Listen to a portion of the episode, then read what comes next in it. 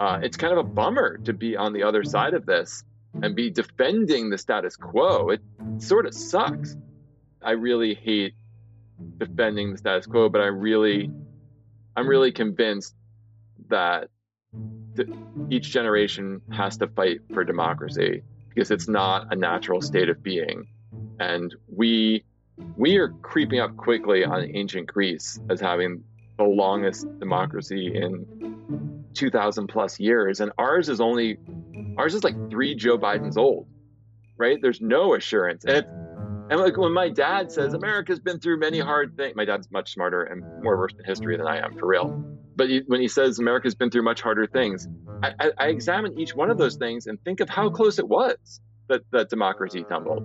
And the fact that honestly like 3 of my dad's lifetimes is all this country's been around, and the odds of it like making one more lifetime is definitely not assured. Uh, so, so it makes me conservative with a little c, and that is not a fun. I don't enjoy that.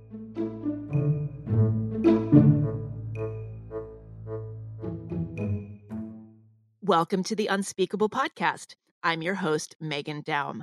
My guest, Joel Stein, was a columnist at Time magazine for 20 years, known for his humorous, irreverent, and often deadpan inquiries into American life and social politics. He's also been a columnist at Entertainment Weekly and the Los Angeles Times. Joel's latest book is In Defense of Elitism Why I'm Better Than You and You're Better Than Someone Who Didn't Buy This Book. And despite the subtitle, it's actually a quite serious, though also quite funny, journey through the parts of America that, in the wake of the Trump election, Joel realized he didn't understand at all. He talks with me about the people he met, what surprised him the most, and explains the distinction between what he calls the intellectual elite and the boat elite. He also refuses to comply with the structure I try to impose on my interviews, so be forewarned. And with that, here's my talk with Joel Stein. The last time I saw you, was so our books came out on the same day. Do you remember this? Same day. Yeah, so we wow. had the same we had the same pub date in October of 2019. Maybe right? we stole each other's audiences. Like when two similar yes. films get nominated for an Academy Award, maybe we should have twice the sales, which in my case would still be close to zero. So is that matter. your excuse? I don't know what my excuse is. Yeah, well, I see. I remember this because you had this uh like book event that was all about being elite. It was an elite party. And you, was it like formal? Was it, it wasn't black tie quite, but I think it said on the invite that we had to dress up and, uh, like it got there and there were place cards and, um, it was like a really big deal. Like if you, if you said you were coming, you had to come. And I was uh, really, I was sort of having a nervous breakdown.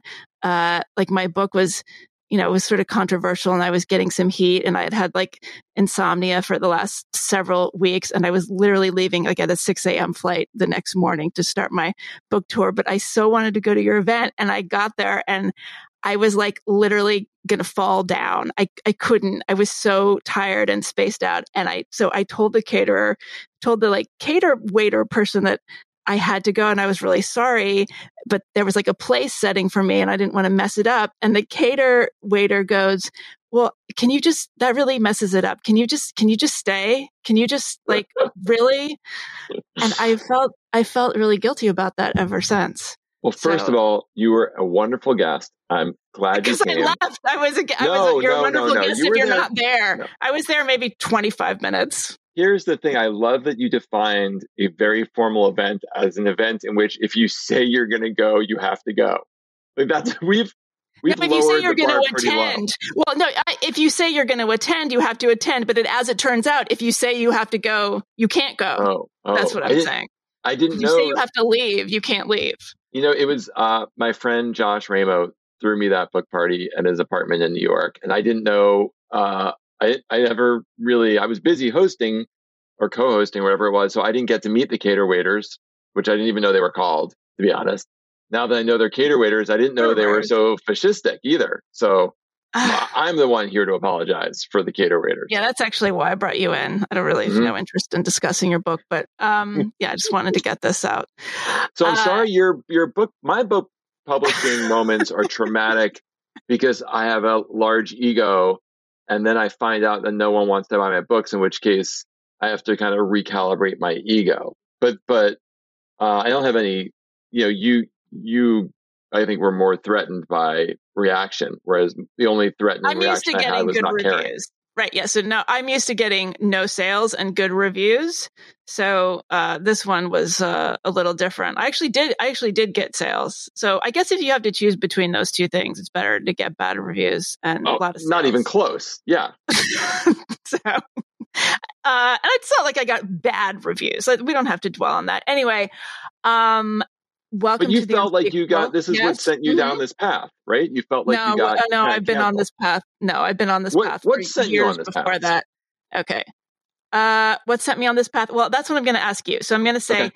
Joel. I, I I'm going to say, Joel, welcome to the Unspeakable podcast. Oh, we haven't been doing the podcast this whole time? No, we're doing it. We're doing it, but I have to like say be- that What, I, just, I, just so we can have be- some kind of formal. Okay, fine. We'll move on. Um, You, you think it's too formal when people require you to show up after you say that you'll show up. So I don't think we need this kind of right, like, all right. know, I just like to felicity- the listeners like some kind of yeah. consistency, just because so they know that we're not going to be. All right, go ahead then. Having it, having a like a Yeah. personal conversation the whole time. So okay, can okay, so welcome so me. welcome to the show, et cetera, et cetera. Oh my God. Now, thank you for you- having me. I really appreciate your making Oh. the time. So, um, I, I suspect that we were in a similar predicament where we wanted to write about the culture, uh, starting maybe like around, I don't know, 2017, 2016, but it's kind of hard to figure out how to do. You solved this problem, or at least you addressed it by focusing on the concept of the elite. So, why don't you tell me? I did what you not were come at it that through. way. I did Okay. not feel right, like so I, correct me. um, I am a much less serious, thoughtful person than you. And I like to write about how funny, silly things. And I wrote, uh, I was offered kind of a, a I don't know what you call it in publishing, but kind of like a blind script deal to write a book of funny essays. And I wrote some. What does that mean on spec? What is that? Oh, blind script deal. Oh, no, like they gave they me said, a contract, oh, and they're they- like, I oh, don't know, just write some wow, book. That's Yeah. old school. That's old school. It was old school. Never going to uh, happen again. and it shouldn't. I mean, I've I've had No. blind script deals too, and they're they have a they sound just like the best thing in the world, and they are, No, right? it's you get a deal. But Wow. there is the problem with then you're basically pitching to someone who you have to just keep pitching to until they say yes. So and, and you have to do what they want in the end. So anyway, and, and you're spending the money. They paid you the money, which is that's anxiety producing. Yeah. Well, it, so so it became anxiety producing because I wrote a bunch of stuff that sucked, and not only did it suck, but for two big reasons, it felt really insubstantial and thin to be telling my like, you know, middle aged, nothing bad's happening, white guy stories felt crazy once 2016 hit. And this was Um, around 2016. When was this? Yes, I handed it in right around election time.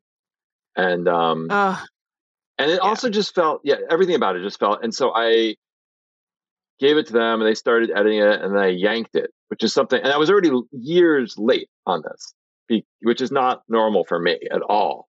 And um and I I said let me try and turn this into a memoir about something more specific like my social anxiety or, or something. And they said we're done. Just give us the money back. We're done. oh And I no. was, and I was like, oh, I was told that didn't happen. And I just felt like, and I had a sitcom pilot that was supposed to happen that fell through. I just felt very irresponsible, like to my family, financially irresponsible. And my sister, uh, who's younger than me and is like a divorce lawyer, family lawyer, said to me, what, what are you doing? No one's going to read it anyway. Just take the money. And I felt like she was right and I was stupid. And then the, um, Hachette, the Grand Central part of Hachette, got rid of their two top people. And so my editor was like, you know, we have a new person coming in. Give me a couple ideas and I'll pitch them. So I looked through some old time magazine columns and something I'd written about since Sarah Palin was the defense of the elite. And I thought, well, that feels right for the moment and something I could at least write a book about. So that was one of the ideas I gave them. And and so that's how I came to this, not because I couldn't figure out a way to write about the culture. Okay. Okay. Uh, were you still writing columns at that time? Like, what was your kind of daily or weekly writing about the zeitgeist practice?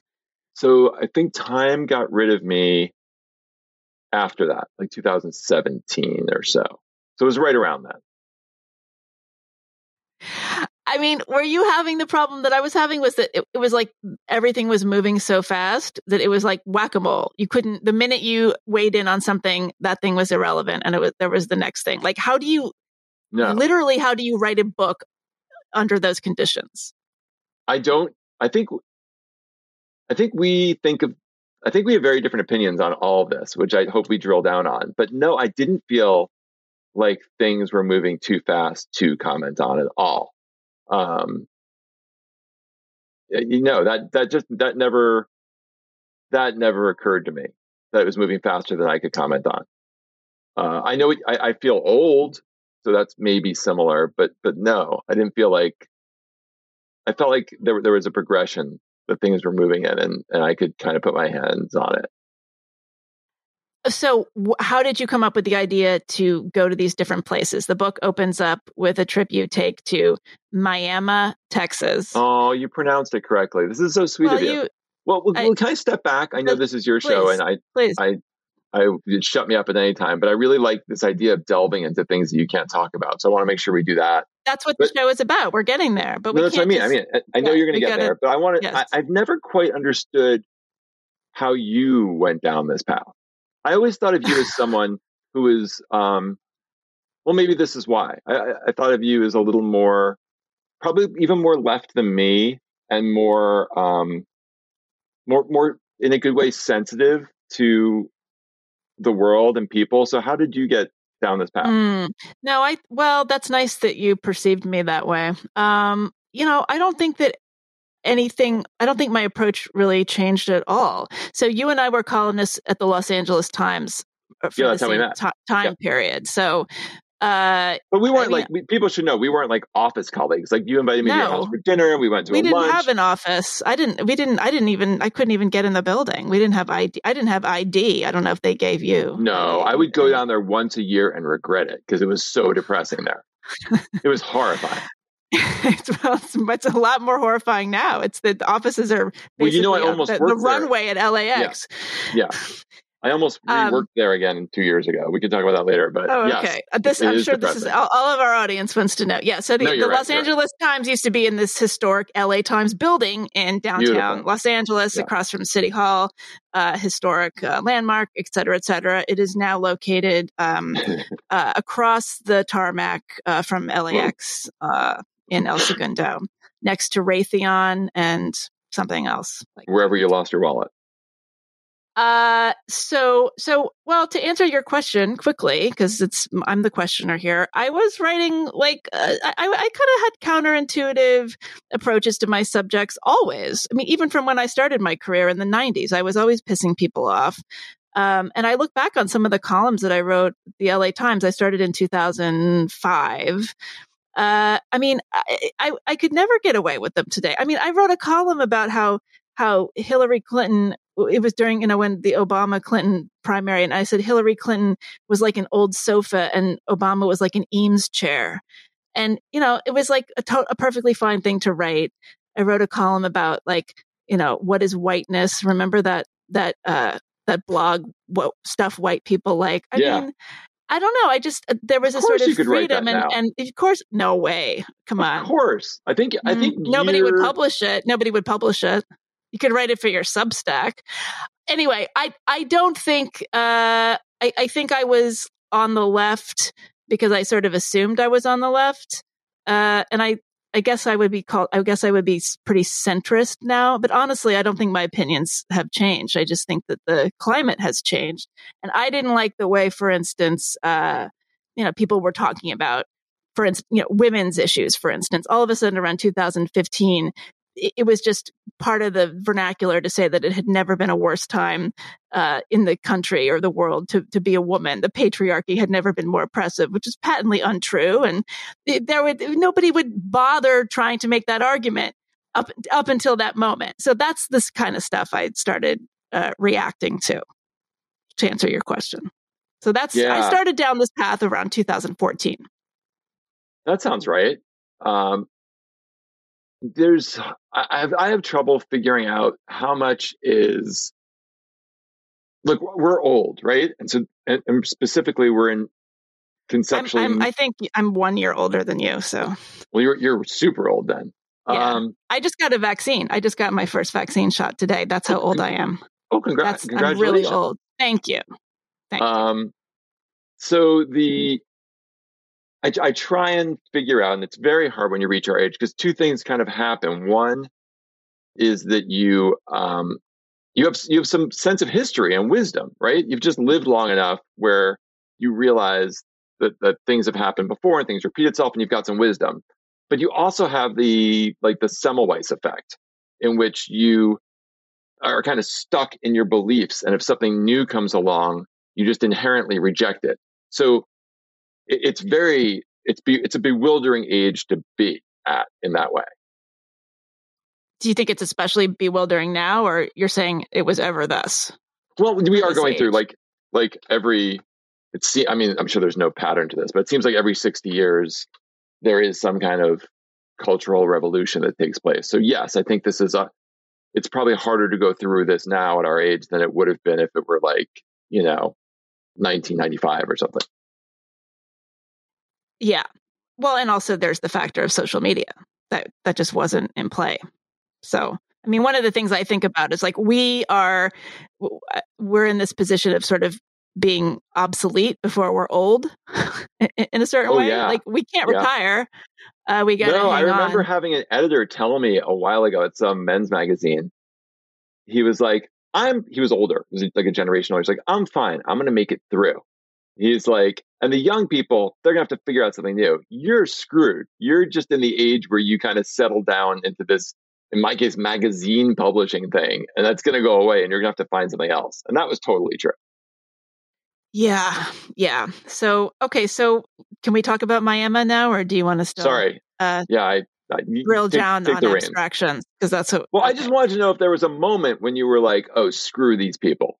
Like they they they tried to take me out for this specific thing, and I want Oh revenge. no, no, no, no! It was Okay. kind of a, a, a slow burn. I mean, this Okay. screw these screw these people. I think, uh, you know, certainly over the last the last couple of years, um, I don't. Uh, it, it was it was not not one event, and and honestly, I don't I don't want to screw them. I think they're gonna. I think they're going to come around. The ones that I, the ones that you know you're most upset about are the ones that you care about.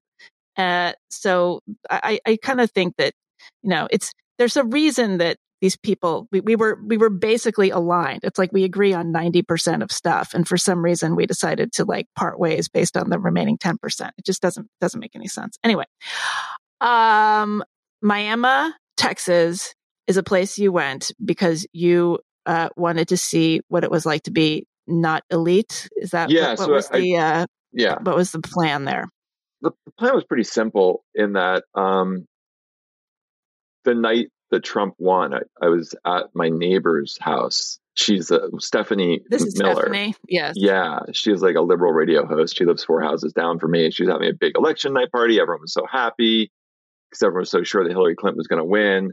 And uh, I was the nerd, well, in general, but I was also specifically the nerd on the couch with my computer looking at county by county results that had differed greatly from what I had seen, both from some exit polls that someone had given me earlier and just from 538's predictions. And I started freaking out because not because a Republican was going to win, just because uh, there hadn't been someone anti-elitist to win the American presidency since Andrew Jackson, and it just it scared me. I just didn't know: are they going to round up Muslims? Are we going to like, like can this guy, guy's going to press a nuclear button? Like what is going to happen?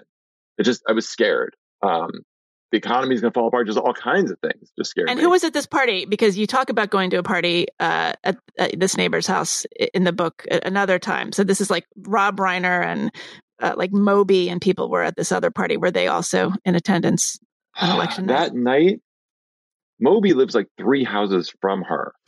He is a very good Okay. neighbor. Um, Okay, so seven houses think. from you. Is that what you're saying? Yeah. I guess numerically, yeah. Um, emotionally much further. So so who was at that party? I don't I don't know if they're well Lisa Bloom, the the attorney. I don't know. She's famous. She's the daughter of Gloria Allred, I think. Yes. Yeah.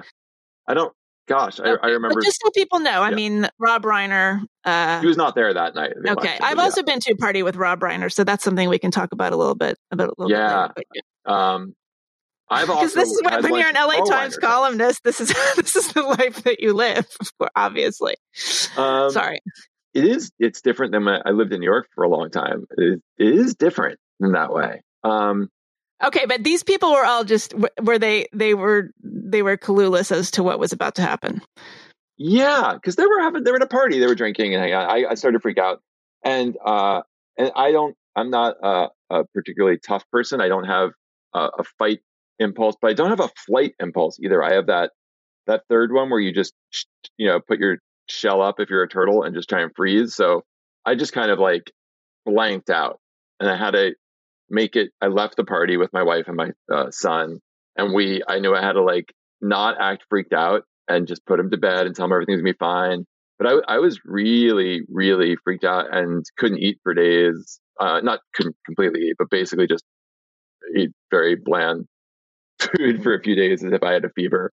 And um, and then just kept talking to people who I knew weren't as freaked out as me, like a Republican friend or people with a good sense of history. And I thought, like I usually do when I get freaked out, if I can just get more information, it'll be less scary than I think it is. So I, I just looked up the county with the highest percentage of Trump voters in the country and went there. And that happened to be in the panhandle of Texas. It, wow. County called Roberts County, which is super rural. Uh, and the, it only has one town in it called Miami, Texas, spelled Miami. So I, I went there for a week.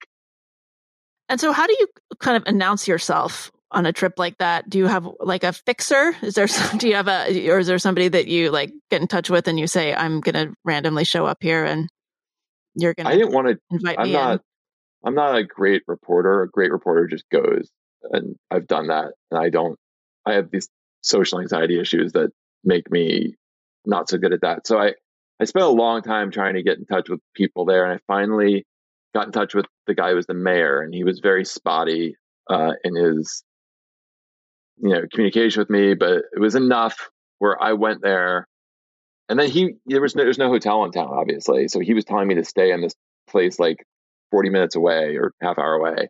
But then I last second went on Airbnb and found out that someone had like was renting out their house and calling it a B&B. So I stayed there, which turned out to be great because the the woman running that place was wound up showing me around town. And I'm, and you know, you can meet in a week, you can meet 250 people or 200 people. So I met like half a town in a week, uh, which was amazing. Thanks to her. She was my fixer, but I didn't, I didn't know that. I thought the mayor was going to be my fixer, but he wasn't as great. And the mayor is named Breeder, is that right? And he's uh, also like a like a rancher and breeds cattle. He breeds. Am I um, that correctly? He breeds show cattle. So so okay. even in this town, very small, very Christian, not poor at all, not poorly educated. It turned out, to my surprise, because I had I had read Hillbilly Elegy and I had a very fixed notion of what a Trump voter was, which was incorrect. Or you know, there's lots of Trump voters, but uh, you know, it, they're not the majority of them, that's for sure. So I um yeah, but even in this town, there's an elite class. Like there's a bunch of people who work in the oil and gas industry there, or you know, were. It's not a great time for oil and gas, but uh, and then there's a small group of people whose families, five families, who've been there uh, forever and own huge ranches and are and are kind of the old money, slightly more educated group. Uh, and you can just see them; they look like they're from Brooklyn or something. I mean, they still vote for Trump, but their their cultural references were much more similar than mine. Like even in this town, there was a separate elite. Hmm. So, did they explain why they voted for Trump? Yeah, yeah, and it um, yeah, I definitely understood. They they are worried that America is going through an existential crisis that could mean the end of America as we know it. And when they break it down for you, and if you really listen closely to Fox News, you can hear the same things. Or don't not listen closely. If you just like have a slightly open mind when you listen to Fox News, you can hear them yell about the same things, but they see the cities that you and I live in as dystopic, right? They, there's homeless people everywhere. You don't yeah. know your neighbor. You're looking at your phone all the time. Um, it, it's just a hellscape, and they see Um, neoliberal, globalist, cosmopolitan elite controlling the culture and the world and their towns are dying and their way of life is dying and and they see a really sad future for America that they think this is our last chance to stop and and they're not completely wrong. Yeah one of them used a metric for sort of feeling at home or safe in your community and it was something like would you leave your child with anyone uh, on your block or anyone on your neighborhood. Anyone within and, a half mile radius. In a half mile radius. And he didn't mean one person, he meant anyone as in everyone. Would you yes. leave your child with anyone? Any one of them. Astonishing. But like how did you feel in that moment? Well, I thought it was crazy. Even in that town, I thought it was crazy. Because as I as I found out as I dug around into everyone's names, there was a guy there who had who had gone to jail for pedophilia. Although I know you're obsessed with it's I know I shouldn't mention that word around you because you'll get into Woody Allen and there's two kinds. Uh, Woody Allen lived in that town? No, I'm just saying when saying? I say pedophilia, I'm I'm mixing up what are the two kinds? Pederasty versus the teenage one. Okay. This was this was I think the teenage one. Um, but I still would be wary of leaving a child with him. Uh, and there are drunks in the town. So um, but I did later look at, you know, that happiness quotient index test, whatever it is that they oh, started oh, yeah. in. They're uh, like in in Denmark or Finland, they're the happiest or something. Yeah, yeah, but started in Nepal or wherever they started this, and oh, that's uh, right. That's one of the questions on there is is do you have someone you could leave your child with right near your house? So it wasn't an insane thing for him to bring up. Uh, and you know, I don't know. Am I going to knock on Moby's door and ask him to watch my son at the last second? Probably not, right? Did you find that they were suspicious of you? Did you tell them you were writing a book or that you were writing like a Time magazine article? Because they would they would know what Time Time magazine is. I told I told them I was writing a book, but they all knew I worked for Time.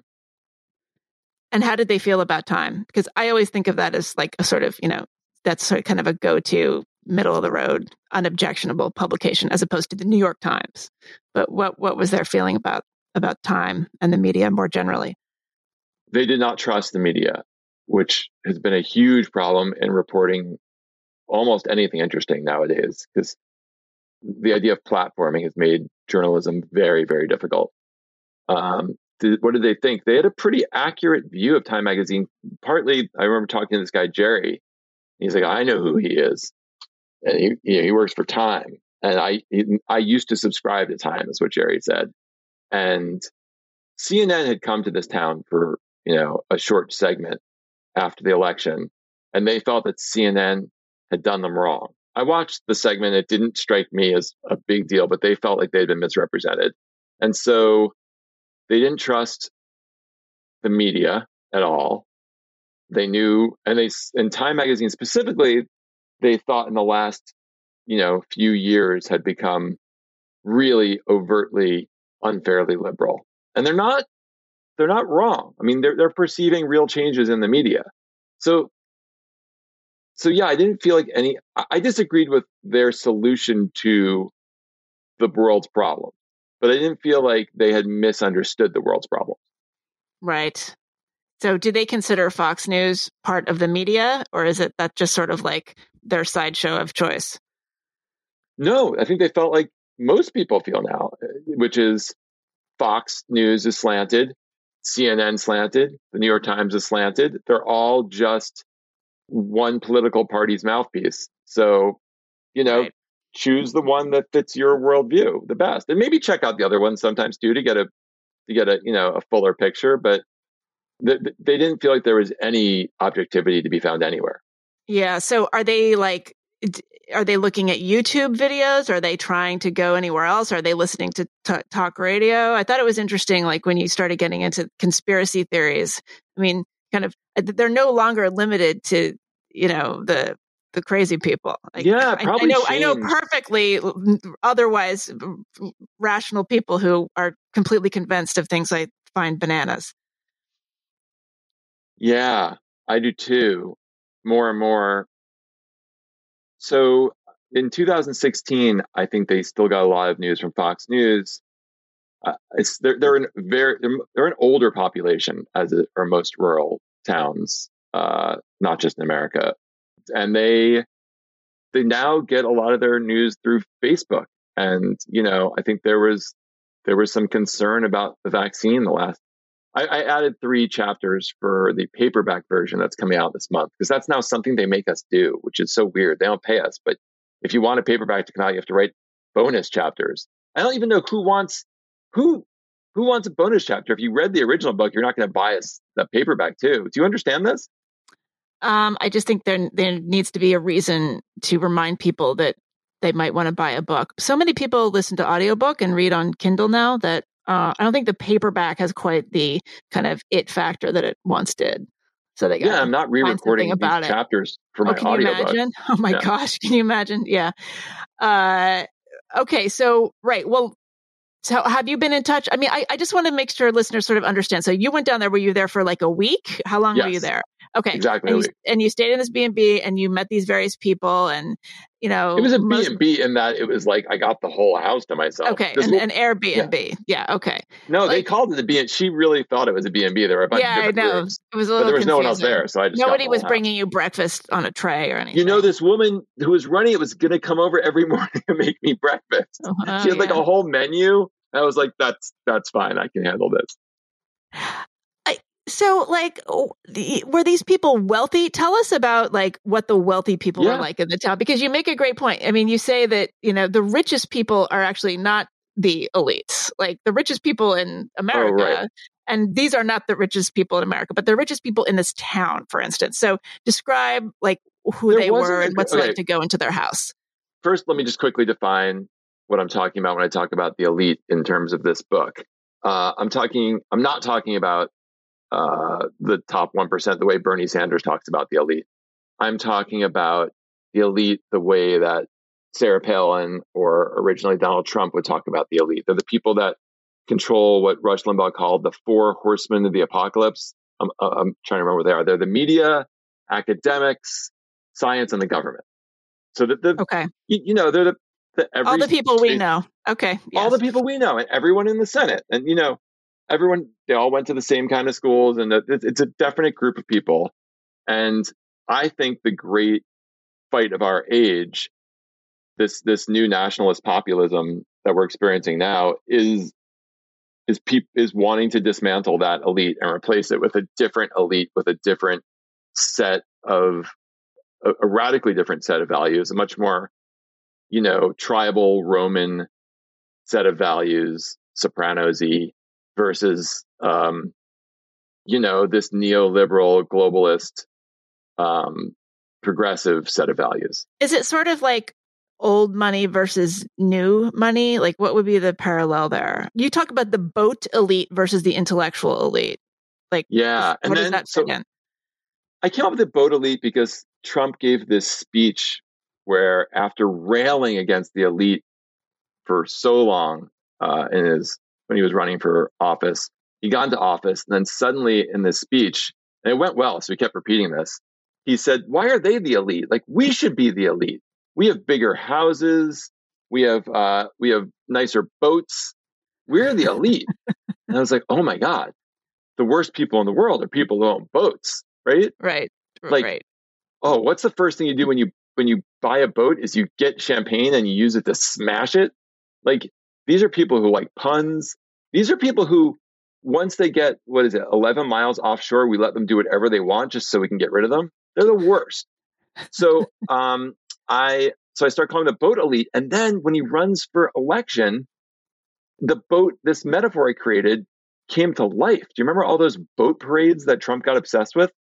Oh, vaguely. I'm I'm so not boat aware. It's not on my radar. Oh my God, there are all these boat pro Trump boat parades that he was so into, um, that were all over the country. I, I, just kept seeing them come to life. I wrote about it, I think, for the LA Times. Uh, But are you talking about people who have yachts? Like what kind of boats? I mean, how rich are we talking? Are we just talking were- about people who live I in like a marina type of area who happen to have a boat? I love how you know as much about boats as me. I think most people who own a boat or uh, keep them in a marina. I think. I don't know. Yes. Yeah. I think Unless you're like an old preppy, old money kind of preppy person, like you, you have your canoe or you know that you Oh, I don't- I don't on mind canoe your people. Volvo. I have nothing of course, but this is people. you know this is reminding me of the classic Paul Fussell book Class. Yes. yes, right, which is the one of my most favorite beautiful books. cover that I tried. I wished that's what I was going for with my cover, and I didn't quite get it. But yes, I you mean, know the that, original cover of that book. I can't. I mean, no, I can't remember. I remember like the TV with the flower on top. So the No. flower pot on top of the TV because that's that's how elite people show that they're ironic about their TVs. Do you know? I don't remember the cover. Douglas Coupland came claims that Generation X, the n- name of our generation, is not from the Billy Idol band, but from that book class. Oh, the X class. Oh, Yeah, really? that, that's So- what Coupland says. Okay. Well, the X class, just for our listeners who are not aware of Paul Fussell's classic book, Class, uh, the X class is sort of the bo- the bohemian class, the people who are educated, um, you know, highbrow taste, uh, but maybe art, they're artists, creatives, academics. They they don't have any money, but they're they have sort of social currency and cultural currency.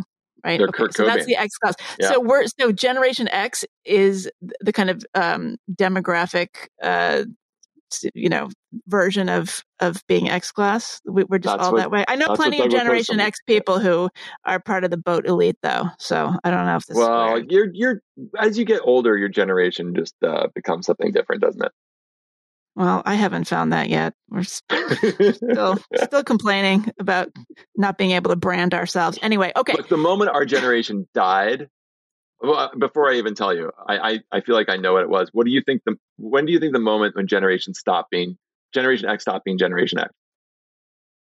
Uh, what was this when like some some famous person died?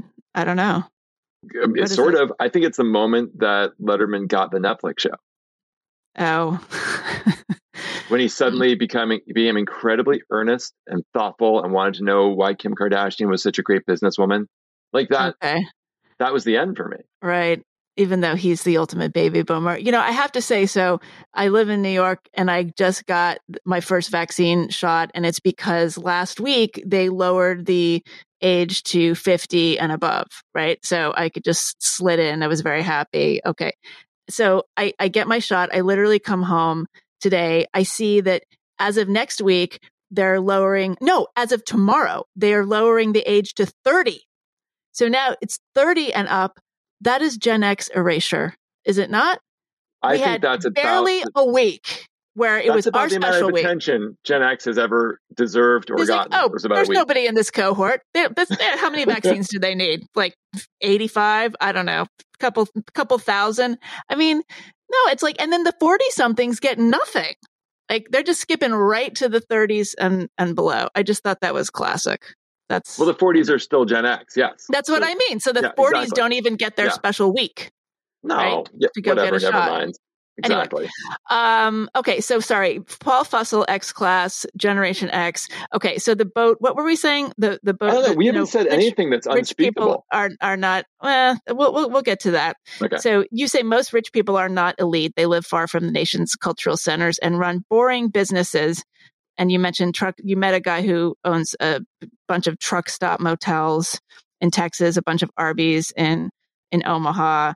Um, I mean, understanding this now, like, what does that?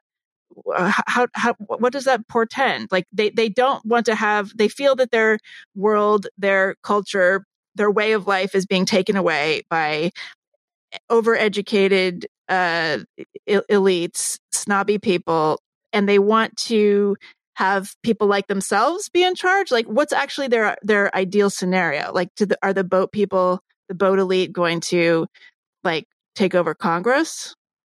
What does it look like to them?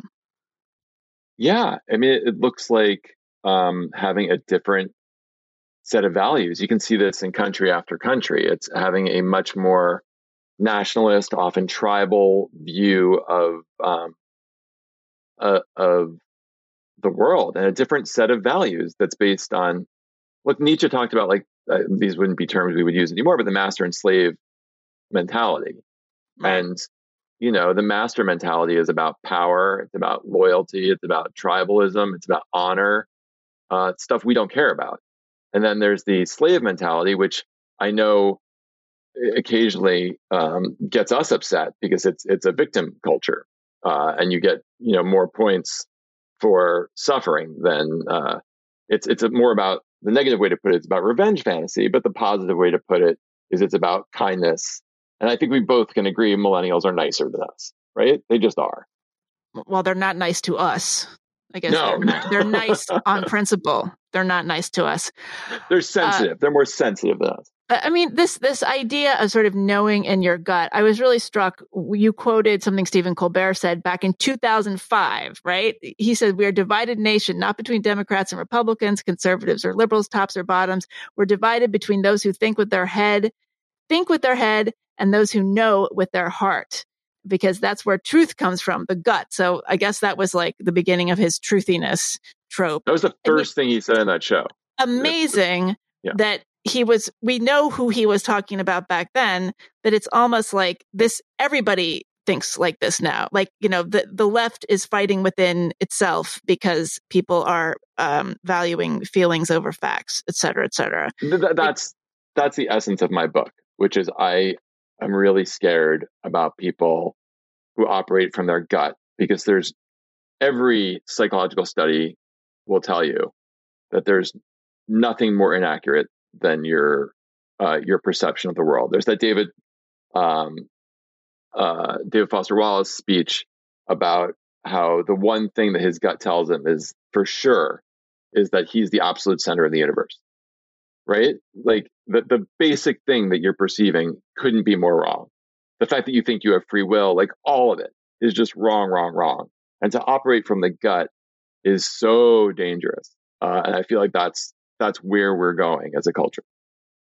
So, what do you, where do you see yourself in this? Like, do you think you were always an elite? You say something that uh, I think you say, like, you know, it, wherever we were, our success is largely based on where we were before we turned 18.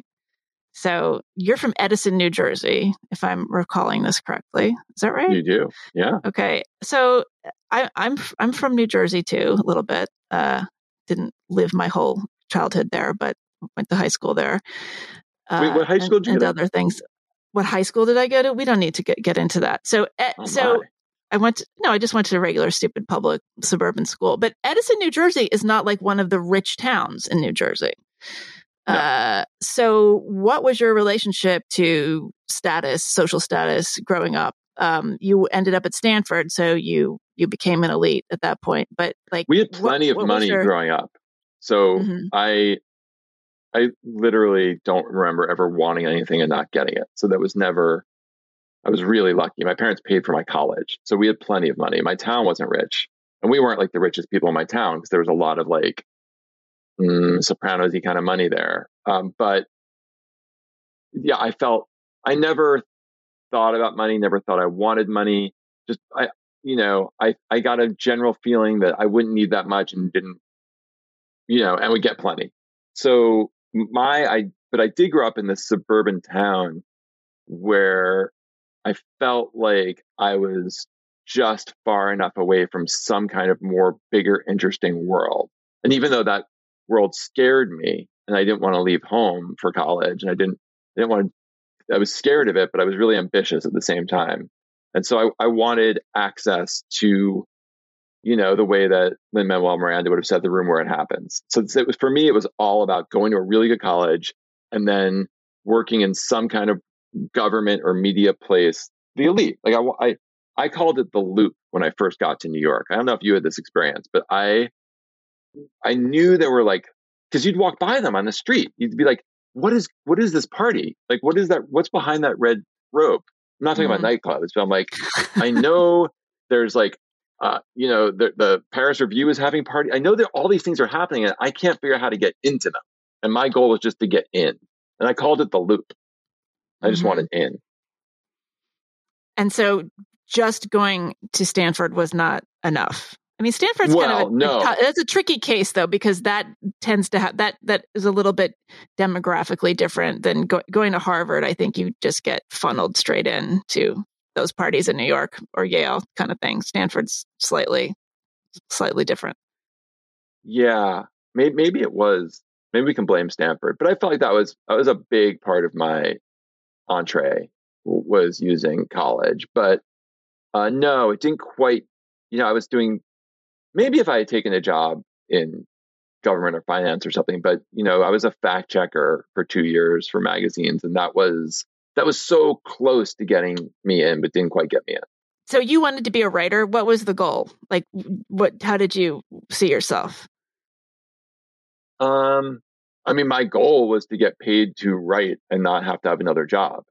So after that, my secondary dream, I guess, after my goal would have been to to have a column, to have a humor column at some small local newspaper somewhere. Okay, so that's a very X class ambition, is it not? Yeah, I think. Do you, I'm trying to remember. Oh, I'm blanking on his name. San Francisco Chronicle columnist forever who wrote about local stuff. This is embarrassing, but I think he's the one I kind of like thought would be awesome to be. Hmm. Okay. Not like Dave Barry or something. I love. Dave well, Barry. Dave Barry for sure. I read Dave Barry in high school, and I interviewed him at college, and I interviewed him at Time. And my first question was, "Do you feel me breathing down your neck, old man?" Uh, and I've since gotten to know him a little bit, but yeah, no, Dave Barry seemed like the extreme version, but yeah, the, for sure.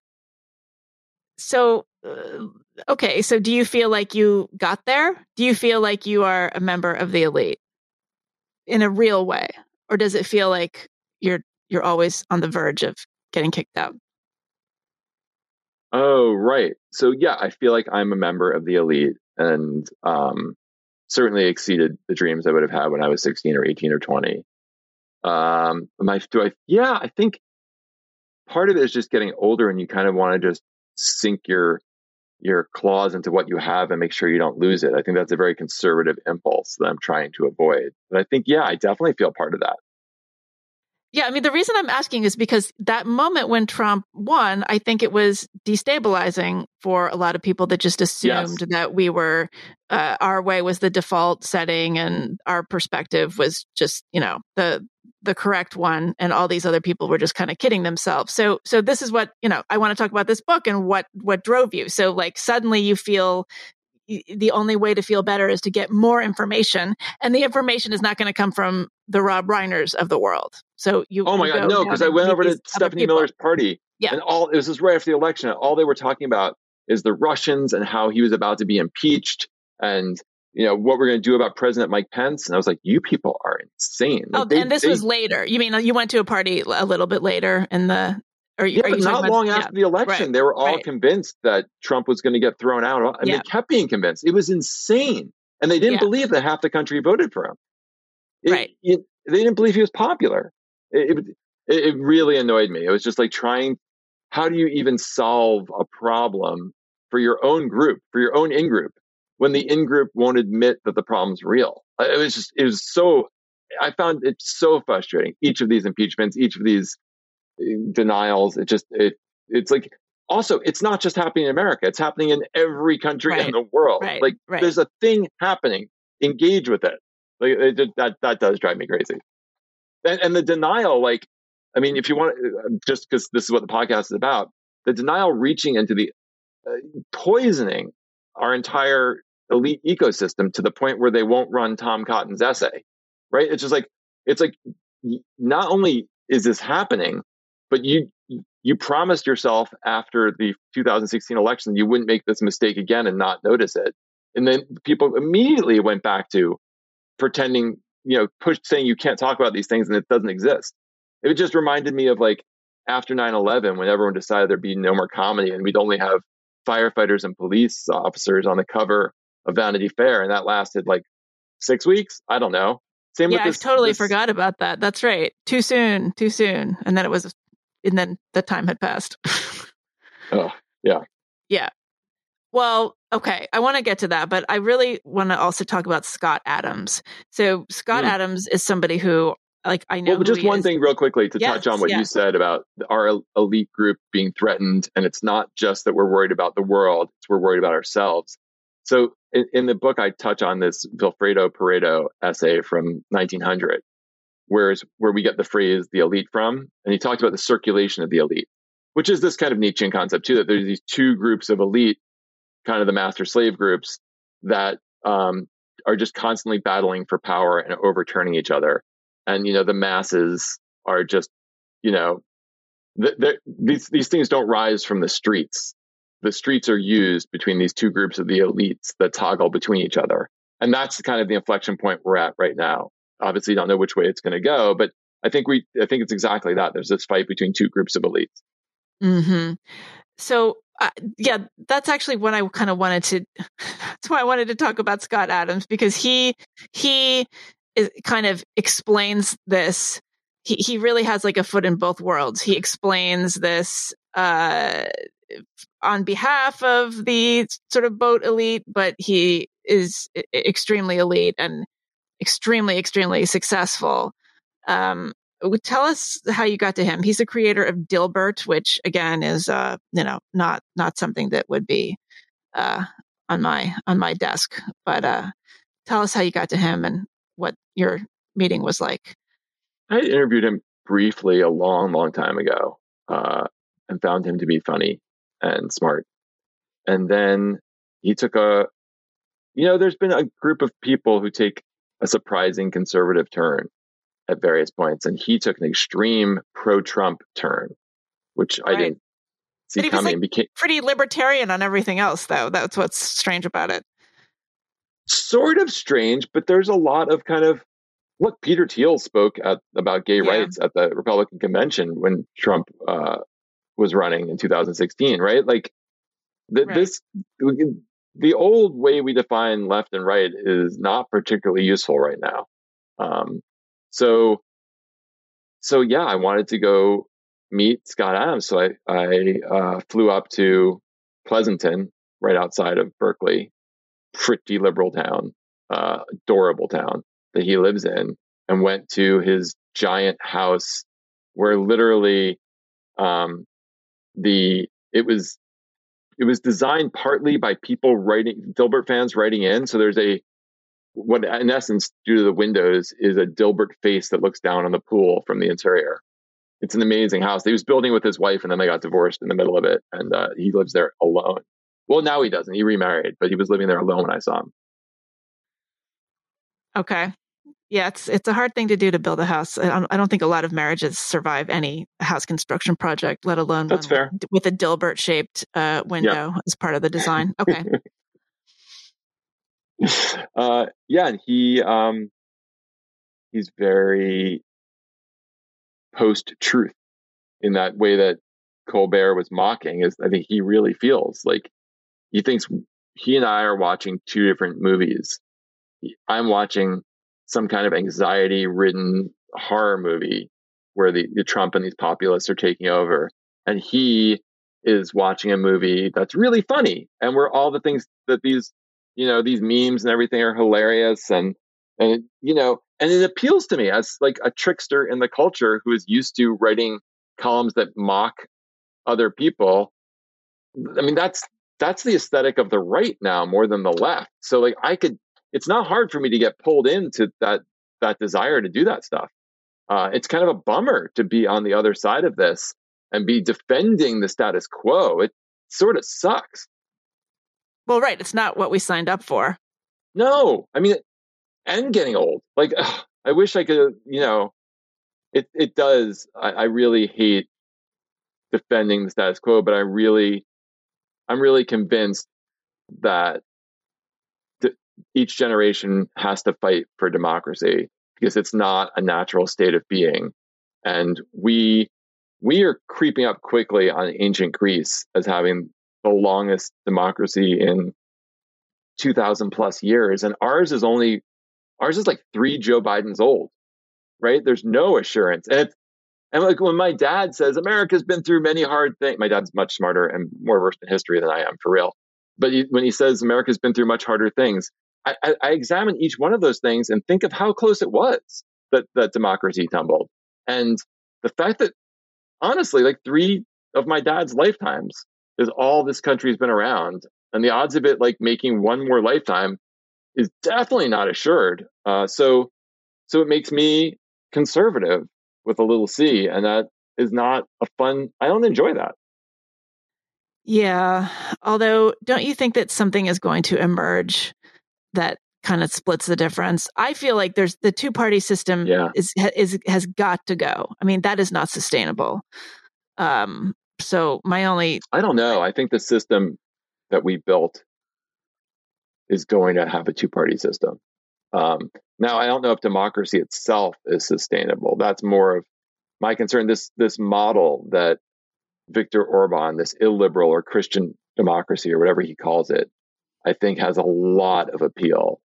Uh, I think people generally are inherently tribal and want a strong man. And if they can have some kind of version where life looks a lot like it does now, I mean, I think if you hung out in Hungary right now, it wouldn't look that different. But you just give up certain rights for certain protections. I think people dig that. And that's what frightens me. So, for example, what do you mean? Certain rights for certain protections. What comes to mind? Like state run media, whatever. I don't think people care. Um, what else do people not care about? I don't think if the judicial system is totally appointed by one strong man and everything's gerrymandered and the and the majority gets a lot more of what they want at the cost of the minorities. Um, I think people are generally okay with that version. And when you don't allow new people into your country or you don't give them the same rights as the old people, um, I, I, think that has a, but you get to keep your cultural identity in exchange. I think that's a, a compromise people are happy to make. And I think the long term repercussions of that are disastrous on every level. I mean, I know that I, I, it's more than think. And again, it is think. And I'm trying to have a really open uh, you know, I, I, immediately my brain goes to every dictator that's ever existed. It goes straight to Pol Pot. It goes straight to, you know, um, Stalin. But but I also am trying to have an open mind. I, am trying to pitch this show called, I mean, it'll never happen, but called Democracy Meh, where I like go around the world and to different places in America and talk to people who don't believe in liberal democracy and and check it out. Like I live in rural Hungary for a week, you know, and I'm like, oh, maybe maybe this isn't so bad. Like I love Navalny, but I also know that if Navalny was straight up completely in a fair election allowed to run against Putin, Putin would win. Like yeah. people in Russia like that better. I, I, who am I to say they're all wrong? But those countries are different than the United States. The United States is we always say that unique, we? But well, it's true. I just oh don't oh think God. it's fair to apply those standards. I mean, it's a completely different project. Is it? And it's ever I mean, evolving. You yeah. get you get Boris Johnson in England. How different is England? You know, well, a you lot. Have, it's not. It, this American England, there has always been in England. Well, it's not. It's it's exceptionalism. It's it's you can call it whatever you want. It's just I don't think. I think it's a. It, it you can call it a sort of uh, isolationism, a perceived. You know, it's it's a way of thinking about isolationism. It's a different sort of thing. It is its own case, I guess. No, I mean America is a place where you could never have people storm a capital and try and kill people in order to change an election. Like what America? You couldn't have a Nazi party. You couldn't. What, what we can have all have? of those things, but I'm yeah. saying there is not. People have come from all over the world to be Americans. Tribalism plays out differently here than it does in other places, and I think it's it's more fluid and it's you know there's it's. I don't know. I go to complex. London. I go to a lot of others. I go to Toronto, and a lot more people have come to those places. Those are cities. Those are cities, though. That those well, this country is very different in its cities than in its rural population. right. But you can't compare London. Yes, London is like New York, but the UK is not like the US.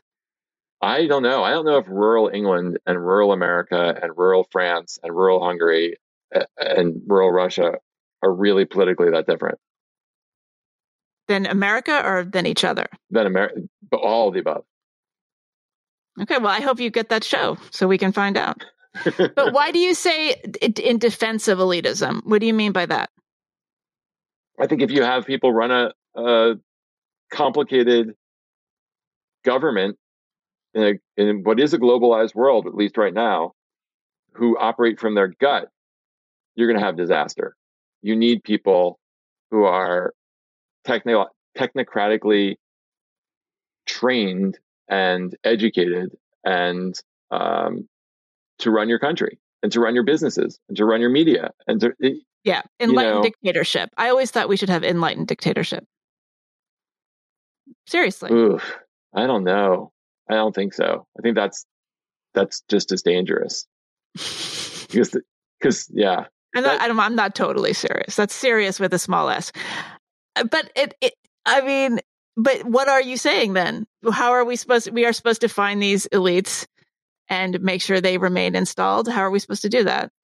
I think we, we've, we've been doing it and we, we redid it a little bit with Biden. I mean, if you look at all the Biden appointments, I mean, we could, we could nitpick here and there, but for the most part, these are deeply experienced, trained individuals in, in what they're doing. So, um, yeah, it's the restoration of the elite, at least at the top level of our government right now.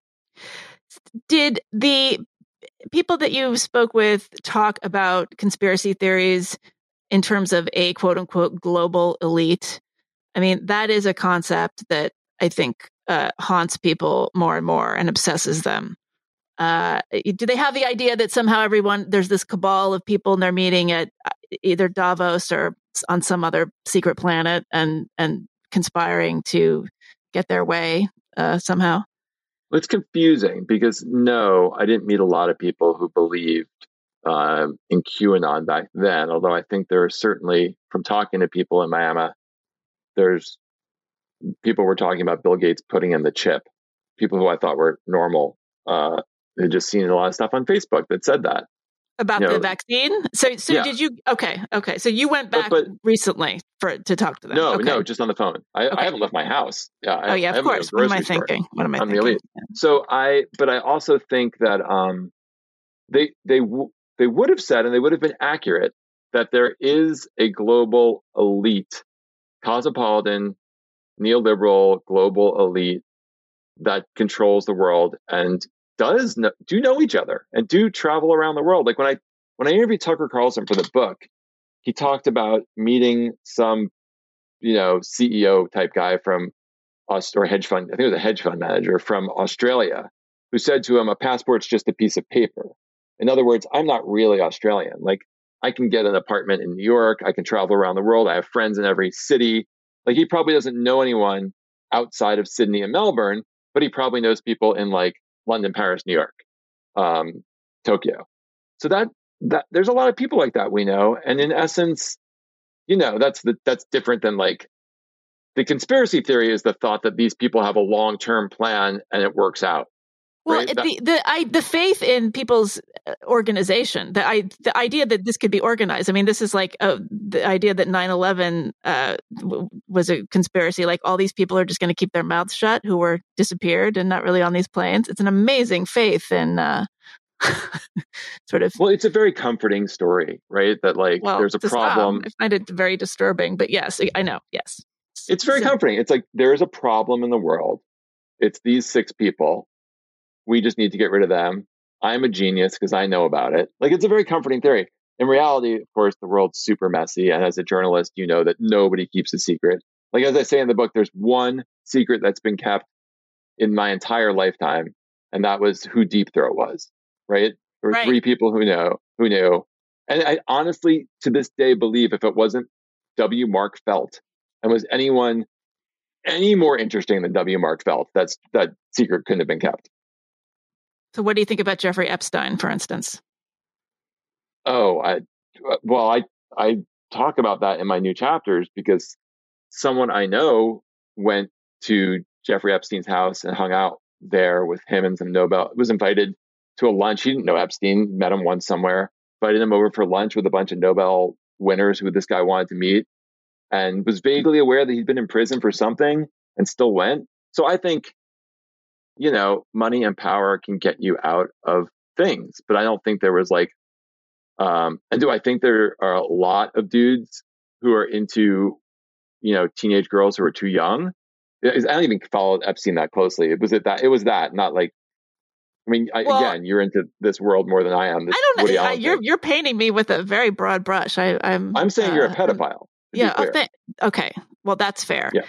Okay. Um, no, I was asking about Jeffrey Epstein. Sorry, and I mispronounced his uh, name. Uh, no, more like this idea that was he uh, murdered or did he commit suicide? If he was murdered, would people really be able to keep their mouths shut about that? Oh, was you mean like was it a, was he murdered yeah. by like some angry other prisoner, or was he murdered by or like was there some kind of, of commission? Like there was some, you know, too many, you know, he he had too much information, so he had to be done away with. Like you know that a lot of people think I, I, feel like most people I know are kind of split down the middle. It's really, really even split. Like some people think there's no way, don't be ridiculous. He hung himself. People say, don't, well, you're, you're ridiculous. Why would he hang, hang himself? How could he? Yeah. Because the, the two things that happened that really hurt the elite uh, recently, they happened at the same time, where the Epstein story, because QAnon believes that like uh, a bunch of members of the elite are pedophiles and they drink baby blood. Yeah, they're um, obsessed with child abuse, which is is interesting. Yeah, which is very common for you know forever. As a Jew, I know that's a big part of like a lot of conspiracy theories against the elite. So there was that, but then there was the Varsity Blues scandal, uh, which happened okay. around the same time, which was also the big knock against the elite that the education system was just funneling rich people who could then claim they earned their right to be part of the elite, and instead they were just buying their way in, which is also somewhat true right? And they both both of these things seem to just prove these conspiracy theories. And I think we're in really essence, damaging. But the people who were buying their way in in Varsity Blues were not real elites. They were kind of like boat adjacent, I'd say. They really were. They really were. Um, for the most part, I think that's that's very true. That the Jared Kushner dads uh, of the world. Um, but yeah, I think they were both they were both really bad for the elite. And, and and spoke badly of us. Like, why were people hanging out with Jeffrey Epstein? Like, that wasn't cool. Yeah, yeah, it's it's mysterious. Uh, but and I do would... think there's a lot of dudes, not just in the elite, but in general, who are, you know, way way too into teenage girls. And I'm I have a lot of truly horrifying, you know, um, fetishes and sexual deviancies, but I'm don't happen to be into teenage girls, and it makes me feel really superior. So I really always that's your next book, right? People. That's going to be your next book. Teenage why? girls are gross. Yeah, totally. No, and I, thought, and, I and, and why I'm smug about it, and now. why I'm smug. Why, yeah, I'm smug about everything. Yeah, I know, but this this in particular, I think that's good. If you have a, I really feel, I really do feel better than everyone else because of this. That like I don't like the Catholic school uniform at all. Mm. Okay. I'm just saying, uh, next time we hang out, don't don't put on the really? plaid skirt. Then I yeah. think I probably wore it last time. I know. That's why you had to leave after my, 50 minutes, despite husband. what the cater waiter said. I, I asked. Oh, that's right. At that event. That's right. That's right. Yep. Yeah. So um, what is she um, doing dressed like that? Because that little black backpack has to go. Um. So yeah. So tell us what you added. So did you talk about you? You had to write new chapters, which which sucks. I'm I'm sorry about that. Um. That's actually why my paperback hasn't come out yet because uh, I haven't gotten around to writing the new chapters. Good um, for you. Yes, I'm just going to die on that hill. Uh, so, like, what, what kind of insights do you have, you know, in into the pandemic and how that's played out for the elites? I mean, uh, there's an obvious narrative here. Those of us who were uh, laptop jockeys, I think, is Caitlin Flanagan's term, uh, and who can order our food uh, to be delivered, and you know we've we've mm. survived in a way that um, obviously a lot of other people haven't. So what's what's wrong with that narrative? About. Yeah, I know, I know, but that's kind that's of how it discussion I'm happy to have yes. that I think is very yes. interesting about the you know the economic division during the pandemic. But I assumed when there was a pandemic and people were afraid for their lives that there'd be this enormous shift towards expertise and the elite that like when things were in 2016 when things were going great you know we'll roll the dice see what happens on having a uh, you know a guy who's uh, never run anything in in government run the country but i didn't i assumed that when things got bad when there's a pandemic and the economic collapse from a pandemic which i also thought was going to be way worse horrible predicting things um, i thought you'd immediately turn to just experts in everything and that that was not really true at all. Um, people got really much more tribal, which apparently, as I learned in the book, happens during every pandemic. A pandemic is not like a war. In a war, you you do come together as a country because you have a, a specific enemy that you can kind of work against. Whereas in a pandemic, it's more like a zombie experience where you don't know if your neighbors are going to infect you and you don't trust anything and um, and you you tend to break up into groups and the uh, and the people who are uh, who are experts don't aren't really appreciated. It does bum me out. Like, you, have you seen the movie um, uh, Idiocracy many times? Of course, I, I that was always my go-to as a columnist when I couldn't think of what to write. Yeah. I would write either about the culture culture of narcissism, or you would just say like, "Oh, we're living in idiocracy." That those are the columns you write when you don't have anything else to say that week. um, I greatly objected to your column recently about um, not having not writing in first person anymore now that you're at middle age. We can talk about that in a second. Oh well, but, that's that's. I didn't have anything else to say that week. Actually, that's what, that's what it felt like. It felt like you were you, you, were arguing against your own column by talking about. But then I wrote um, a follow up, and I said I wasn't talking about other people. I was talking about me. Anyway, we can get into that later. I also exactly. wrote a, I wrote a column about how I don't. I'm not going to have any more takes. It's true. I'm so burned out, but that's that's why I'm doing this podcast. I want other people to talk. So I don't like it that you keep asking me you questions. Don't want to type. Um, so yeah, you know that scene at towards the end when Luke Wilson is about to be killed by uh, in the arena, and, and he said, "I'm the one person trying to save you. Why are you trying to kill me?" That's yeah. what that's what the pandemic has been like for me. That there's like when I went to when I found out about the shots, I cried. You know, when I heard Moderna's results, I I cried, and um, I, I just felt like what if I were one of the people that worked on a vaccine? Like I sat, we sat here doing podcasts during this, you know, pandemic. Yeah, we did our I, part. I, we, yeah, exactly. And that there were other people out there who were like going into a lab and running trials and literally solved it and saved humanity. And and then there's a bunch of people who won't get the shot or think think the shot is evil and I was just like, what does that feel like to you? That you've not only given this gift to people, but they're angry at you for it. Like I can't, I can't process what that must feel like. Mm. Well, but then I sometimes wonder, do those people just have better things to do than obsess about that? I'd like to no. think so in some way. No, I think it's got to hurt. We should talk to some of them. I think it's got to, I think it's got to be deeply, deeply upsetting. But w- were you at all frustrated with the media coverage of the of the pandemic? I mean, it was pretty frustrating watching those Cuomo conferences drag on through the summer and just com- conflicting information and No, I was angry at people for being angry about it. Hmm. I, I wasn't like, angry about it. I was just completely confused. It was like, yeah, did, uh, yeah. A pandemic happened, right? Like people were trying to figure it out in real time Right. You got to. It's the same thing. Like before the pandemic, there's a part of my book where it just drives me crazy when someone I know, often an older person, says, "You know, you can't trust science. Sometimes, you know, it's eat chocolate, don't eat chocolate. Like, what am I supposed to do?" I was like, uh, "I'll tell you what you're supposed to do. Like, uh, stop eating so much chocolate." Like, it's not that hard. Like we, we know the basics of nutrition. You don't have to follow every little study that comes out and notice that science is learning something. Like it just the, the whole iterative process of science and people's objection to it drives me insane. But what do you think about the sort of refusal on the part of the left to give Trump any credit whatsoever for getting this vaccine out so fast? It, it, it's annoying anytime you say something positive about anything that's not part of your tribe, and politics have become the defining part of what tribe you're in right now. Um, it it's it's very frustrating. The idea that if you criticize the left, then you're working for the right, like that everything is just so simplistically bifurcated that it's uh you know it, it's insane. I, I, I don't know. You, you know, you can't be. People won't. If my wife finds out that someone voted for Trump, we can't.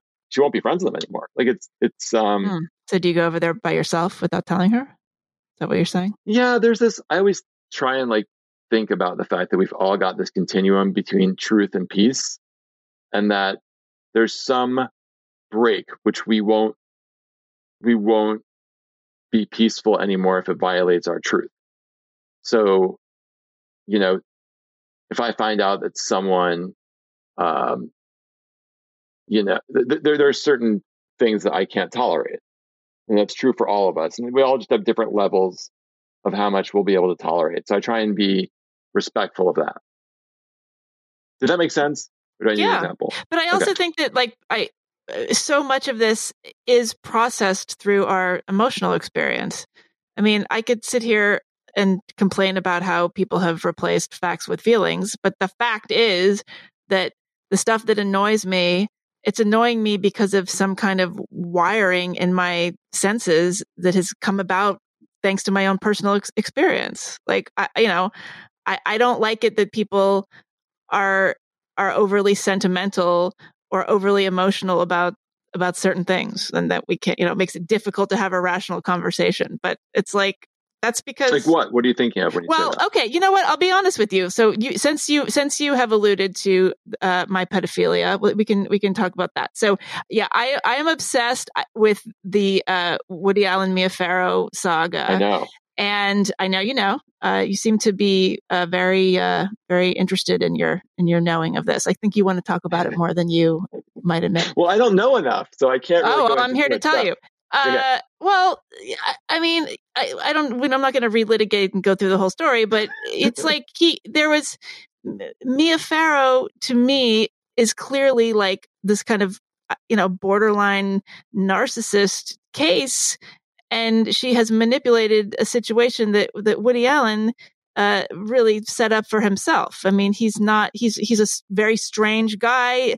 Uh, he's he's creepy. You can you know any number of adjectives. It's definitely uh, weird and gross. Um, you know, whatever word you want to choose. That he got together with Soon Yi. On the other hand, uh, I think she was 21 when they got together. They've been together for 23 years. I just, to me, when I look at this case, it is so clear that Mia Farrow is like manipulating the situation and portraying herself as this saint. She's adopted, she has 14 kids, 10 of them are adopted. Um, you know, she's a UN Goodwill ambassador. Everything is sort of about what an amazing person she is. It's this like over the top, hyperbolic, um, sort of, you know, martyrdom and like elevating her into this like incredibly amazing person. And whenever I see that, like my just my radar goes off. I can't. There's got to be something wrong. Uh, Oh, okay. And so, like to, to me, it's it's. It, I, I, obviously, we don't know what happened. Nobody was there. Nobody ever knows what goes on between two people who are alone. We, by definition, can't know that. But I just, you know, I, I have known people like her. And to me, you just look at something like that and it's so clear. And you have somebody like Moses Farrow who's given a very detailed, very convincing, uh, um, sort of, you know, I don't even want to call it testimony. I mean, he has written at length about what it was like growing up in that in that household and that family, and the way that the adopted kids were treated differently than you know the biological kids, like Ronan. I mean, three of the adopted kids um, have died. Um, Moses, yeah, Moses Farrow, who was a guest on this podcast, um, you know, two of them I think were known suicides. He believes that the third one was effectively a suicide. Yeah, I mean, it. the thing that frustrates me about the the this case is like if you actually wanted to like make a film about it or tell the story and really get into it, it would be fantastic because it's operatic. I mean, that Ronan Farrow becomes this champion of Me Too. And I always said, like, if he wasn't so determined to avenge his mother in such, you know, dramatic fashion, half of these Me Too stories wouldn't have been written. So the movement itself actually has Woody Allen to thank. Anyway, I, this is not what this interview should be about, but I guess that was a very circuitous way of answering that question that I, because I'm hyper attuned to that kind of personality that I perceive Mia Farrow to Ah. be. That is why I'm obsessing about this case in a really disproportionate Who is this way. person you know who is so much like Mia Farrow? I've known this couple people in you know, my close relatives, let's just say, people in, in my Ah, midst. No, and it's just like it's like you, you you know you you you're just. I- had Bridget Phetasy on the podcast um, I heard it. a few weeks ago, and we talked about this, and she says the exact same thing. She says, "I just I see that a mile away." You know, it's Can I funny. tell you my only Mia Farrow story because I know nothing about any of this? uh huh. What's going Um, on in the background there? Well, okay, I am so Wait. old. Do you have an answering machine? I am so old. I literally have a landline and an answer machine. Is that a police? It sounds like a police radio. No, It is a publicist, which is similar. He's going to go on and on. So, for listeners who might not be uh, familiar, they might be a little younger. Um, there was a thing called an, there was a thing called an answering machine, Mhm. and does it have like a cassette or is it? You're not quite. It's not quite. It's got that an eight track. It's got. It's actually it's a turntable.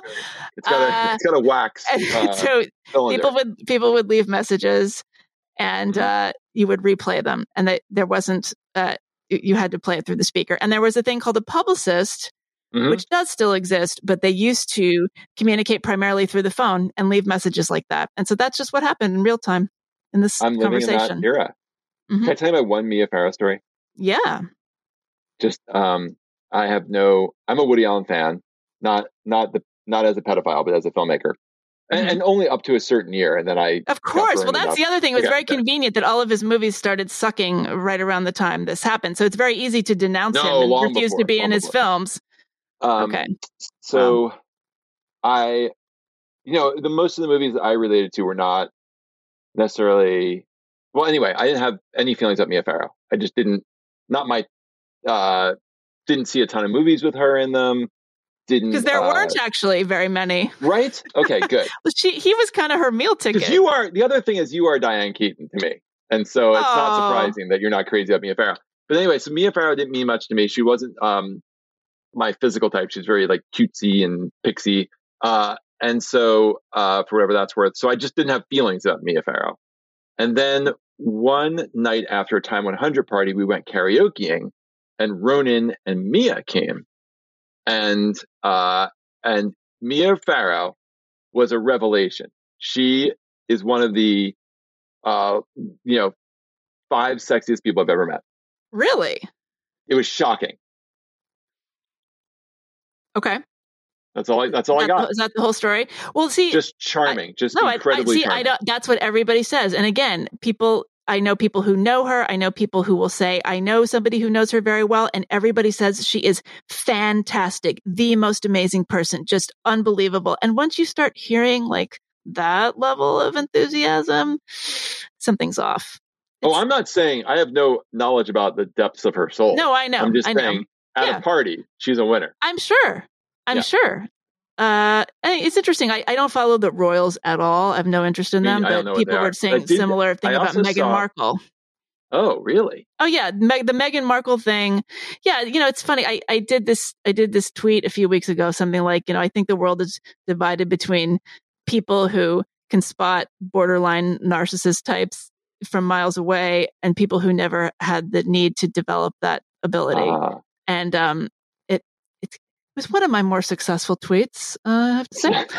um, and that's what, what I talked about with with Bridget was that she really um, she was uh, sort of obsessed with the Meghan Markle thing and just smelled it miles away and thought she had called her sister after that interview and they said, "Oh my gosh, why is it that we're able to see this and nobody else is?" And they're like, "Oh, because our mother was this," you know. One of the many great advantages in society in being a man is that you don't have to know any of this stuff. Like I, there was no way I was going to be able to watch that Oprah Winfrey interview with the Royals. which is um, Yeah, I didn't I didn't watch that either. for Right. some reason, I'm equally disinterested in football, but I will watch the Super Bowl. Um, but this, I don't know. There's something society is is giving me an excuse not to watch the Oprah Meghan Markle interview. Yeah, yeah. Um, well, I don't want to go on forever. I know people like I feel like we didn't say anything podcast. unspeakable. I'm really disappointed. Okay, but I'm going to get to that. I'm going to get to that Okay. because so I guess just you know to kind of wind things down here, and maybe we'll wind them up a bit. Uh, I mean, as like a writer, as a cultural observer, as an opinion haver, haver, do you um do you feel constrained? Do you feel like y- y- there are things that you can't write now that you wrote that you would write 20 years ago? Do you feel like if you were starting out now as a young writer, you would sort of develop differently? What do you think? Hmm. Yeah, for sure. Because I got my attention, and I was aware of this at the time, by being the slightly punky, maybe one of the last people to fit into that specific kind of post 60s Hawkeye Pierce, um, the, Jack Black character from um, uh, Schoolhouse Rock, the one where you just kind of like you're a slacker and therefore you give your finger to the man, but the man thinks it's kind of adorable and gives you a job anyway. That that so and I could do that at a big surviving institution like Time Magazine, whereas like even at like it wouldn't have flown at Spin magazine. That probably doesn't exist anymore, but some younger magazine. But I could do it at some old institution still with last places. That that space doesn't exist anymore. Um, that's not interesting anymore. So I would, I couldn't have done that. Um, but do you worry about being misread? Like, okay, I mean, I remember when we were columnists at the LA Times, you wrote that that column that got you in so much trouble. I don't support the troops, right? Yes. Okay, so this was what was this? Probably like 2006 or something, 2000, right around there. Uh, and yeah, so probably. your your point was that you you supported what was it? Actually, now I'm getting. Uh, why don't you describe I, it? Because I agreed with I, you. I, I was a defender of the column. Yeah, I think my my I did not make this point well, and there was a lot of ignorance in the column that was pointed out to me. But the general thesis was okay, which was that if you think you can separate out supporting the troops qua troops from supporting the war, it's not that simple. Um, and, and, I'm not asking you to be disrespectful to people who signed up for the army, but at the same time, when you show patriotic support for them, you are showing patriotic support for what they're doing. Uh, and as someone who was very against the Afghanistan and Iraq wars and was in a, a you know hor- horrible minority for that, I I felt like this was and the tide was turning. I felt like this wasn't helping the cause of bringing those people home and saving their lives. Uh, so so I was the kind of support that people were showing. I thought was dangerous to the cause of ending the invasion. Yeah, so that's an example of I think it's that's a complicated point to make in however much space there is. Like you know, you got 900 words, 800 words, whatever it is. Um, it, it was hard and make enough. jokes. Right. Yes. And, and be entertaining. I mean, it was hard enough back then before there was Twitter, before there were people reacting, you know, without even reading the piece.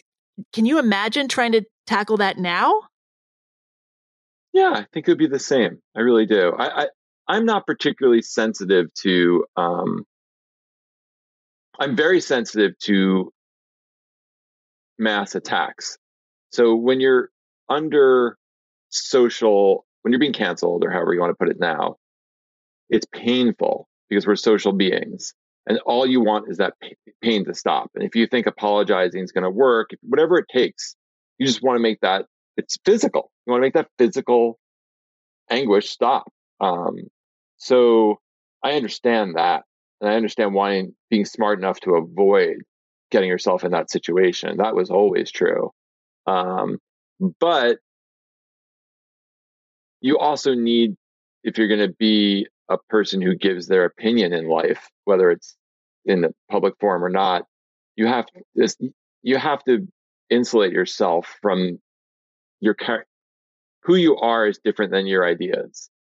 Uh, is, and to, and I've been a columnist since college, and I, I'm okay at not thinking that the anger people show in the comments or on Twitter or in a rebuttal ar- uh, column are about me. Um, but has any anybody ever gone after you directly? You don't seem terribly online. I don't see you on Twitter a lot, but I mean, you could, you know, you are a middle-aged white man. You could take one, uh, one, one false step in any direction and really have a bad time of it. You know, my wife is always warning me, like, don't you know you just get canceled. Don't do that. I'm like ah, I'm pretty like much what kind of anyway. thing? Like what kind of thing? Would she warn you about? She warned me about going on your show just because of what it's about. But, really? Um, oh, I'm so honored. I'm glad to hear that. Yeah, you know, there, there, there are occasions where I run things by people because I'm not sure if I think that's an okay thing to say. Um, and sometimes I'm told it's not, and uh, and then I have to think about whether they're right or not. And, and it's often on ground that I don't feel that firm on anyway, and then I'll listen. But no, I don't feel. I don't feel like I'm afraid to say things. Now, I live in, as we've established, you know, the Hollywood Hills in a very progressive area. So I am constantly saying things that my friends don't like. Um, and that's, I, I think that's mostly okay with them. Like what? What's a recent example? Oh, you haven't said well, anything on here. I honestly, I, I don't want to disappoint uh, your wife because you haven't said anything on here that's. Well, I wanted to. We, we, just we wound up just talking about like you know partly because the book I wrote it's pretty safe ground, right? I'm just talking about my fear of populism, which but what do you think know, we're what do you think we're avoiding? I, I actually and I'm I'm shocked. Well, I, am sort of stuff. honored. Oh well, uh, yeah, I know, but I, I, feel, I feel like I talk that. about. Okay, okay, well let's get into it because you know we only we've been talking for an hour and a half, so you know if we're going to compete with Rogan, we need to go another three three hours or so. So uh, I am. I have smoked a lot of pot and done a lot of meth over here, so I think we're in Rogan territory. Okay, but I mean, what is something that is a, an opinion that's going to piss off your your friends in the Hollywood Hills? That's probably a lot. You know, I just don't. I'm uh, I'm wary of anything that curtails speech, and I'm wary of any institution that doesn't give the other side, uh, I guess the other political side, the other side that has a logical argument I don't think, you know, you should be allowed to, I don't need a professor who believes in QAnon. I don't need a professor who believes in the flat earth, but having more conservative professors, I certainly uh, believe in. Uh, I think that's a real problem in academic institutions right now. I think this Tom Cotton essay and the, what's going on in the New York Times is very scary. Um, yeah, I, I mean, I, I have those kind of. See, but that's why I'm I'm interested that you don't really worry about what you say because I mean, I'm well, assuming you're think...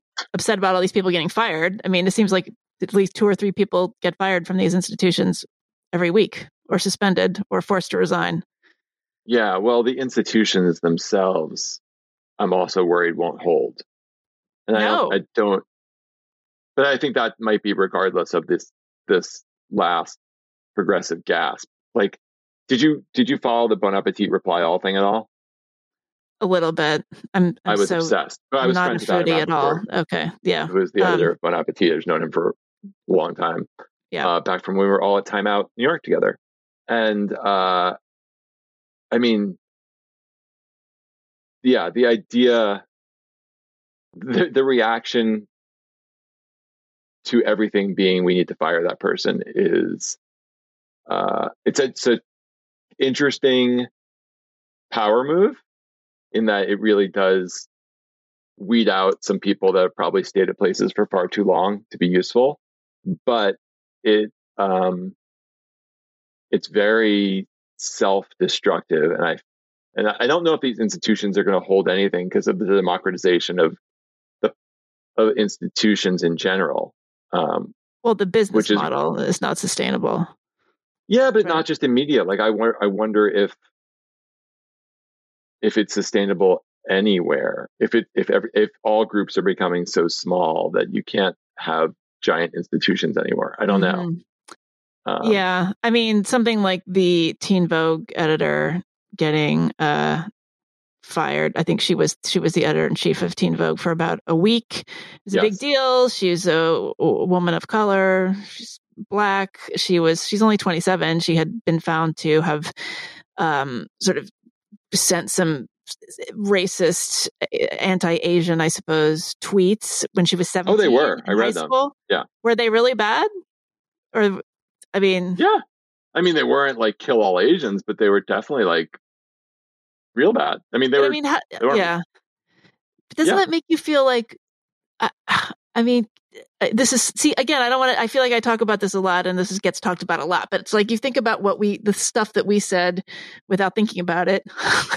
well, this is what would drive the people in Miami. I try and think of it through the people in Miami's eyes, and and they they they would just laugh like this is all exactly what what they were complaining about, and now the left is having to experience it themselves, right? Like all what annoyed them was the left calling them racist all the time and accusing them of of not because they because if you live in a rural place like trans people this is a new idea. Like gay marriage is still believe it or not kind of a new concept to you. And they don't feel like they're given the space to like consider this stuff and before they're canceled. As as a people like everyone who wears a maga hat is angry that they were canceled from the culture. That if you go to miami texas and you turn on the tv there's no one who looks seems like them at all. There's a bunch of people that seem like you and me um, and so, so they feel very much not represented and canceled and mocked. And now I think they're laughing that like everyone else is being put, the, the left is putting itself to the same lens and eating itself in days now. Like, um, so I try and look at it, it through their lens and to look at it through the lens of just cutting people a little bit more of a break and to realize that um, everyone's a little bit racist and we all need to we all need to improve. And there are other bad things that people do besides sexist racist stuff too and we should also explore that.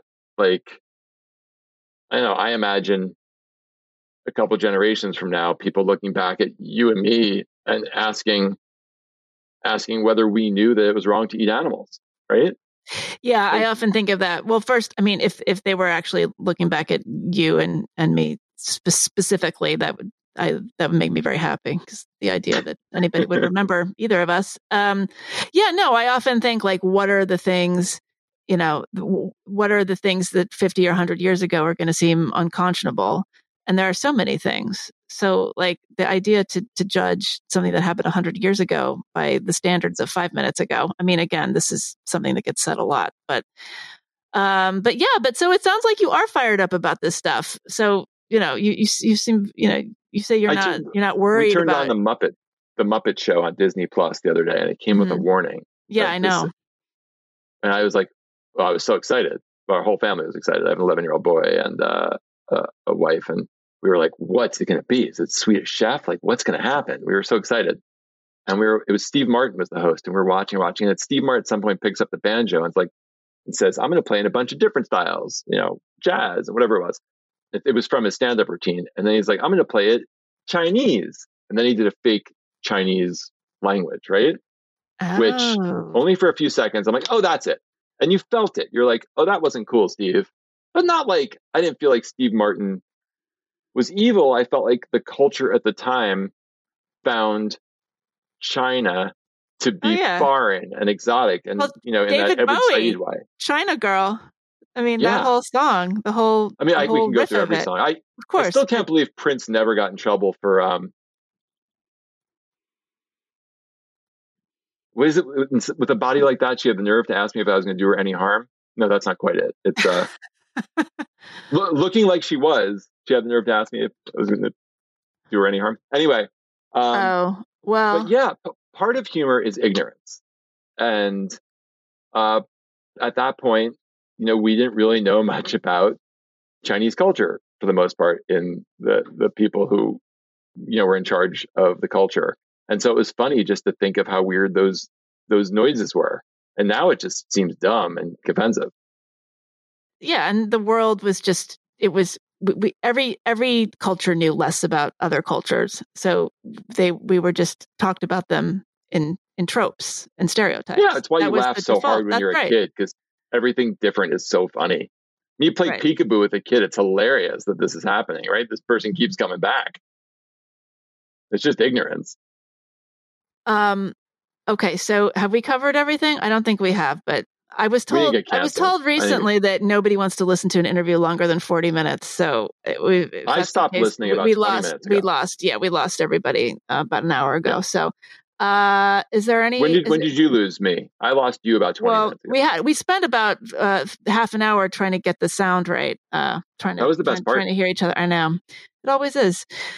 That's uh, you know, when you've got a professional setup like I do. Uh, at least at least my dog didn't interrupt. That's usually my, Publicist did. my main concern. That's right. You got your answering machine. Uh, well, Joel, thank you for speaking with me.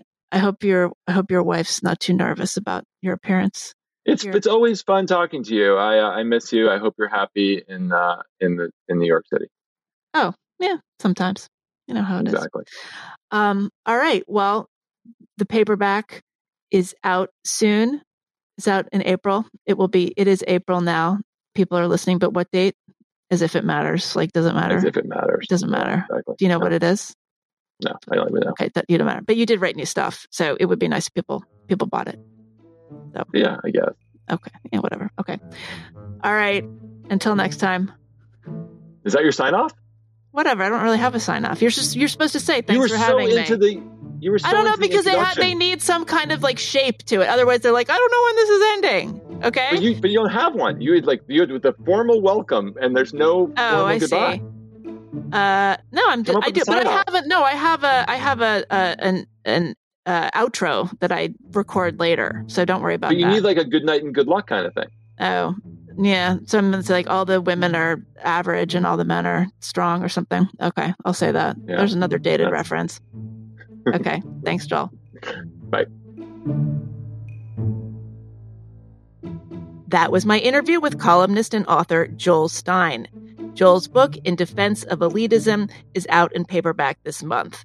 He's also the author of Man Made, A Stupid Quest for Masculinity, and has taught at Princeton as well as written for several television sitcoms, as one does. You've been listening to the Unspeakable Podcast. If you like it, please consider leaving a rating or a review on Spotify, Apple Podcasts, Google Podcasts, those sorts of places. If you really like the show, please consider supporting it at patreon.com slash the unspeakable. You can get all sorts of perks there, including discounts on new official podcast merchandise, which bears the show's unofficial slogan, Nuanced AF. There are mugs, t-shirts, and baby onesies. There was demand for t-shirts in kid sizes, so now those are available as well. You can find them by visiting the Nuance store on the show's website, theunspeakablepodcast.com. I'll be back next week with another incredibly nuanced guest. Thanks for listening. See you next time.